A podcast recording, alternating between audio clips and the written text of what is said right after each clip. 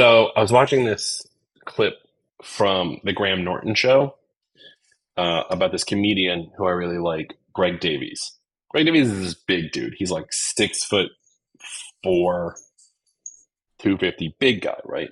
Uh, and he hosts this show that I like, Taskmaster. But anyway, so he's he's on the show and he's talking about this horrible thing. Before he was a comedian, he used to be a teacher, school for the deaf in a town called Slough in England. When he was younger, when he was back in being a teacher, he like went home for a weekend, and while he went home, his mother had done his laundry, and he went out uh, and got like really, really, really drunk one night, and decided to go for a cur- uh, in England they go for curries. That's like they're like you know we go to diners burgers they go for a curry right? He's like I went I got a curry and like the next day like I got up and I like went to work or whatever it is. And he's like while he's at work he felt his stomach rumbling and he goes to the ba- he goes to the bathroom like on his break and he's just like holy mary mother of god it is just everywhere it's like a jackson pollock he's just letting loose like all of the alcohol, all of the curry. And he's realizing that he pulled his pants down and he's wearing his mother's underpants. Cause she did her his laundry and it got mixed in. And so he's just like, Oh, oh, you you're you're gross. You're ho- oh, you horrible. This is the lowest of lows oh, your mother's knickers. What's wrong with you? Oh, this is disgusting. This is horrible. And it's just coming out. It's coming out. It's coming out. And and so he he's he's like he's like whatever. So he cleans himself up and he's got because he got to get to class. He cleans himself up. He pulls back his mother's underwear and closes his pants. And he walks into class. One of the kids in his class who was deaf, uh, he had a microphone around his neck so the kid can hear him, and it was on the whole fucking time. And so he walks into the classroom, and the kid's just like,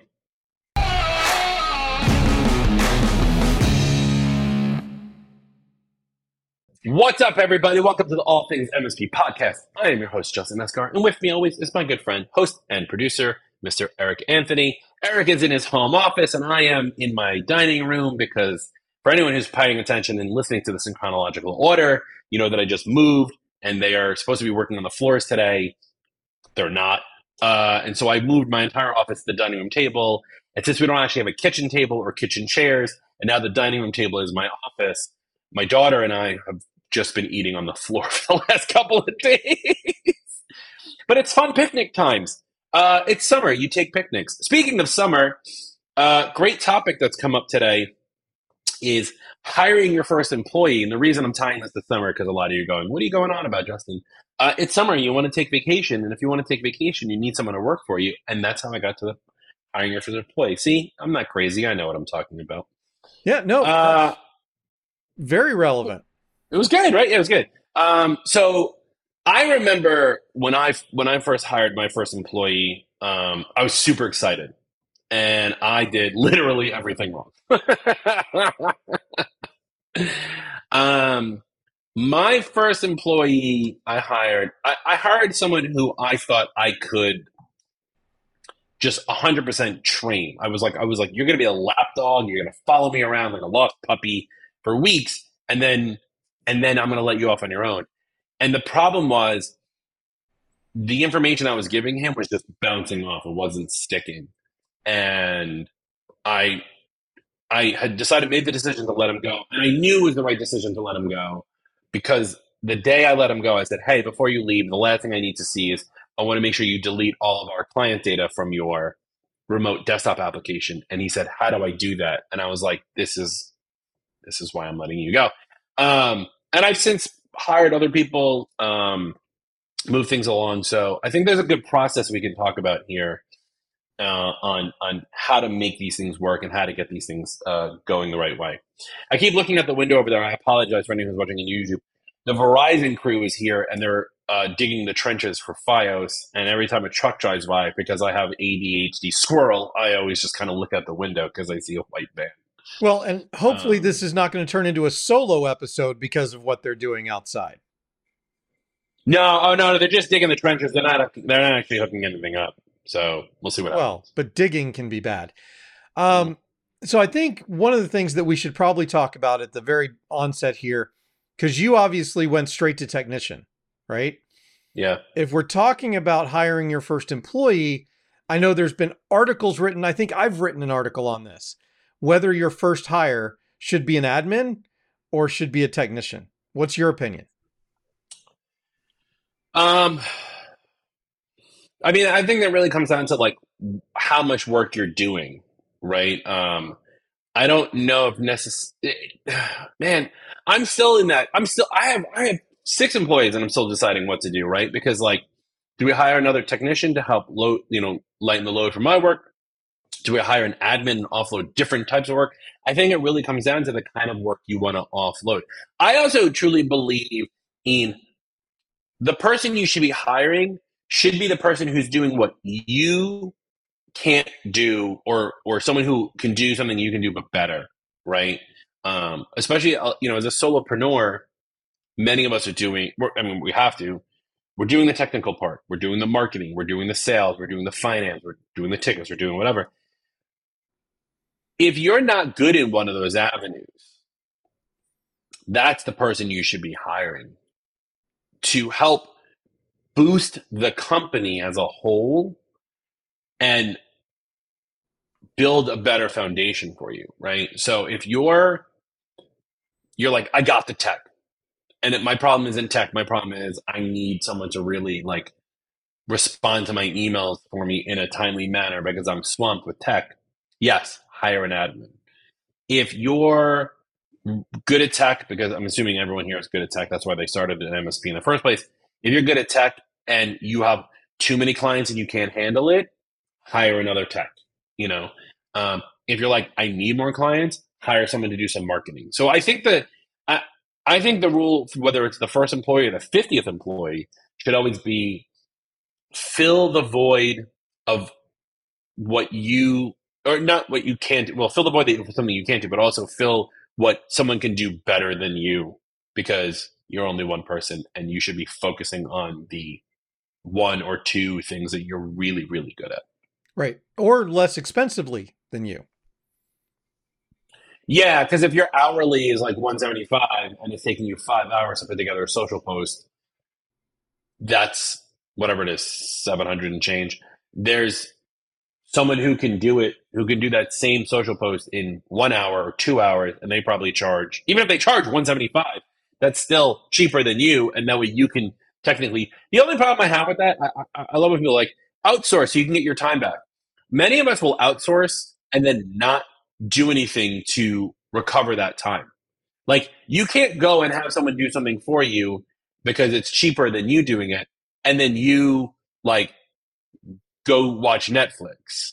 Like Correct. the point is for you to be doing something else at that time. And I've had that before. I had a, a virtual assistant in India for a while back in, I don't know, the early 2010s. And I was like, hey, I need research done on it was like some type of special scan, like a 14 by 17 scanner or whatever it was. I was like, here's the specs I'm looking for. Make me a table with model, make, license or license type website, whatever it is. And it took him three hours at like $15 an hour. I actually did bill out three hours at the same time. Right. So yep. I made my money back because I wouldn't have been able to build those three hours if I was doing the research. So that works. But if I was like, hey, do this work for me, and I spent, you know, even 45 bucks, and in those three hours, I sat back and, like, you know, had a party. Right. That's it only matters. $45. yeah. It only matters if you actually are making up that money while right. somebody else is doing the less expensive task. Absolutely. So, um, I think admins are easier to hire because yeah. there's more of them out there. There's more good trained admins out there. Um, by the way, my first hires were always admins because I was always I always preferred the technical work, and I also think that from a technical aspect, if I have somebody else doing the admin work, I have yeah. more time to spend with a new technician hire. Um, that's so also true. Yeah, that's a good one. That's a good one. Like yeah. That. So I guess the next question then is because admins we can find, where do you find entry level techs? Uh, I have found all of our employees with them for the most part on LinkedIn. Actually, um, we've been really good with that. Now, now remember, as an Apple consultant, it's really easy for me to weed people out because the second somebody's like, I'm good at Mac, capital M A C, out. like, that's not how you spell it. That's, yes, that is Mac for Mac address, right? Capital M A C. But like, if you're like, I know Mac OS uh, with a capital M A C, no, you don't. So I, I can weed those people out really, really well. Uh, I, you know, it's funny because like, with the exception of my team now, right, which uh, most of which came from acquisitions. Um, my my my director of technology came from LinkedIn, and you know I put him through. I, honestly, I put him through the ringer in the very beginning beginning because I was like, this is the deal we're going to do, and we're closing a new client in a month, and that's going to be your sweetheart deal if you stick around. And I like tried him out. One of my best employees actually came from the bagel store. Like I'm not even kidding. Like he he was young, he was eager, but the reason he was so good was he it was his attitude more than anything else, right?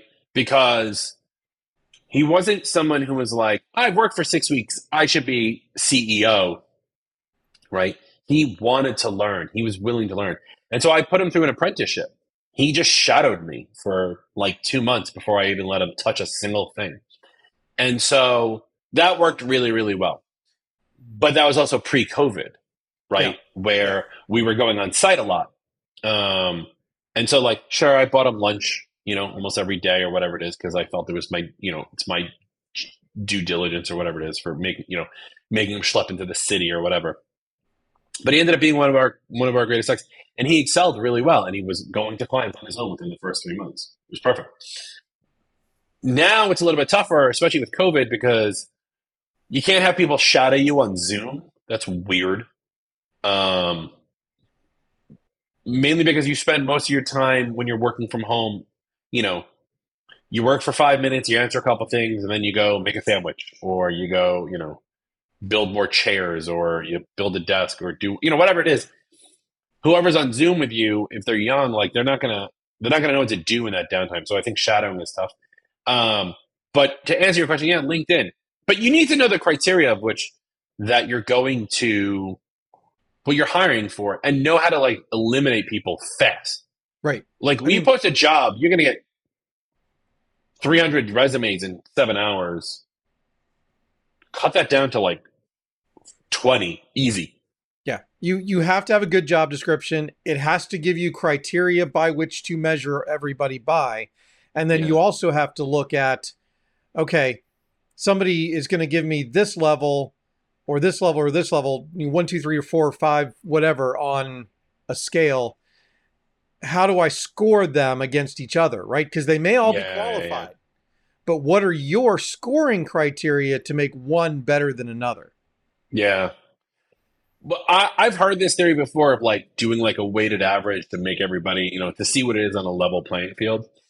For me, it's for me, personality goes a long way. You know, Mac people are we be pirates kind of BS.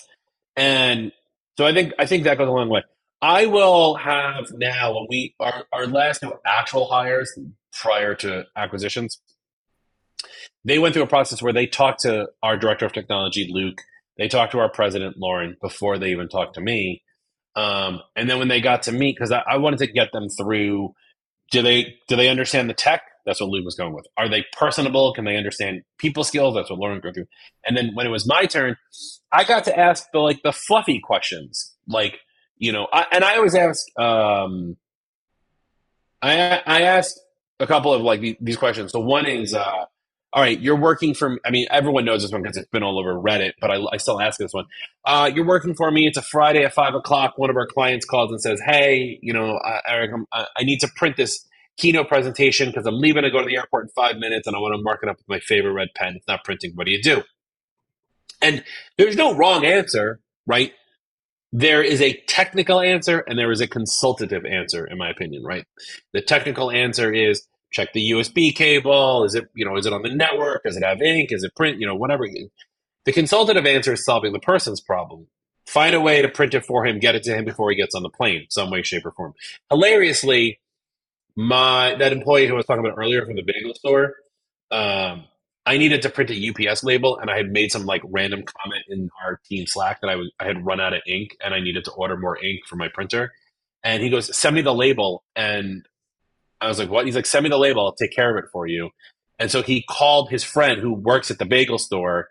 They printed the UPS label, and they had one of their delivery guys bring me the label because he used what he learned, right? Solve the person's problem, right? So there's that one. I asked also like, um, uh, if you could have dinner with anyone alive or dead, who would you have it with and why? Um, and then there was a third question I had, which I can't remember what the what the question was. It was something to do with like networking and cabling. Um, but the the point here is I want to learn about the person because if their personality doesn't mesh with us, it doesn't work. We had an employee for a while whose personality didn't mesh, came from a friend of a friend. He was too lax for us. Like he went to a client and there was something going on, and then he noticed that like under their desk there was like a, a crow's nest of Ethernet cables, and he and he literally put into our Slack, "This is somebody else's problem," and I'm like, "No, it's not. You're there. It's your problem." And that was the last straw. And so I went to go when I went to go let him go. I took the hit, right? because we hired him right before I had a child. We hired him right before Aces. It was bad timing. I couldn't train him. And so I said to him, I said, listen, you know, this is my fault. I didn't train you, you know, but like, you're not really doing great. I got to let you go. And he just went, okay. And I was like, at that moment, I knew he did not care enough to be a person who works for me. Um, because when you run a small business, you want everyone to care about the business right? right? And I know it's hard. I know it's hard to think about that. Like, why would they care about your business? You know, they just they're in it for paycheck. But when you're like a two, three person shop, if your team doesn't care about the business as a whole, uh, they're not going to be a good a good team member. Yeah. So I think all of that adds up to to how to get to somebody. Yeah, culture fit majorly important in what we do. Uh, because yeah. not only do they need to be a culture fit for our organization, they need to be a culture fit for our clients as well. Yeah. So so that's a big one. Um, last couple of minutes, what um, what are some of your tips, tricks, whatever, for actually onboarding new employees? uh, know what you want to get out of them. Onboarding employees.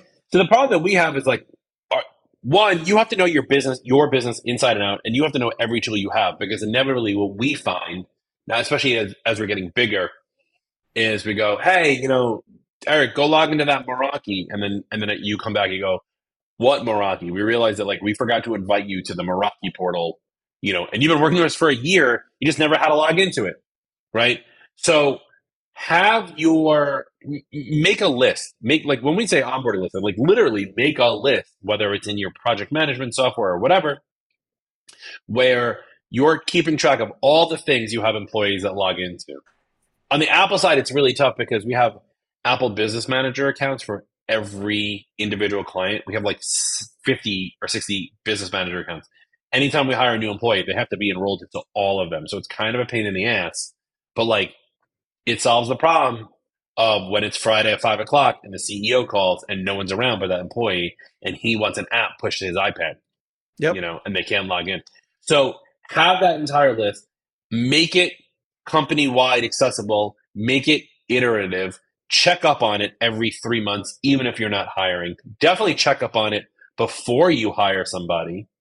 Um and then and then all the other fun stuff that goes with it. So like uh anyone who starts with virtual, we send them a virtual hoodie and a copy of the Phoenix Project. I know we talked about this in the last episode or two episodes ago. Um, things like that make them feel welcome, part of the team, and that should be on your onboarding list as well, right? Like this onboarding checklist should be like get them in your PEO software, get them set up with uh, you know the company credit card, get them into all of your software, get them into get them a computer, get them logged in, get them into Slack, get them into Teams, get them into this. Send send a and I keep saying him, I mean them. Sorry, get them into all of these software. Get them a hoodie. Get them a copy of the Phoenix Project. Get them this. Get them the training that they need. You know, show them the ropes. Explain to them what what you expect of them in the first three, six, nine, 12 months. For us, you have to get certified.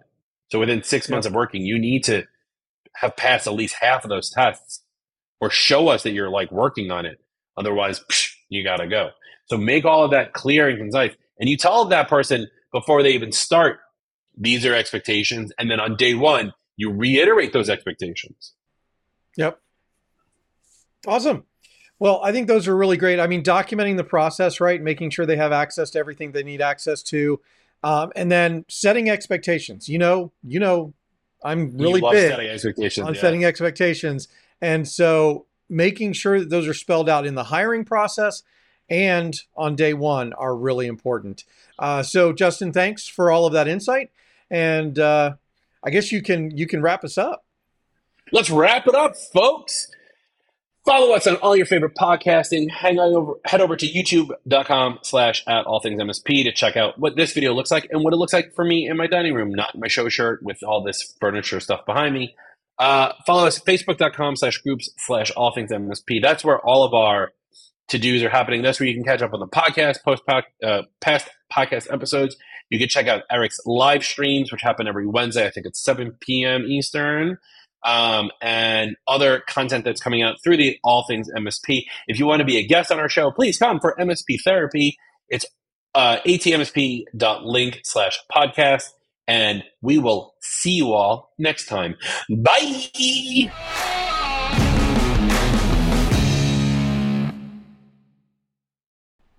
And now that you've watched that mess of a podcast, don't forget to watch one of these and go ahead and click that subscribe button so you get to watch more.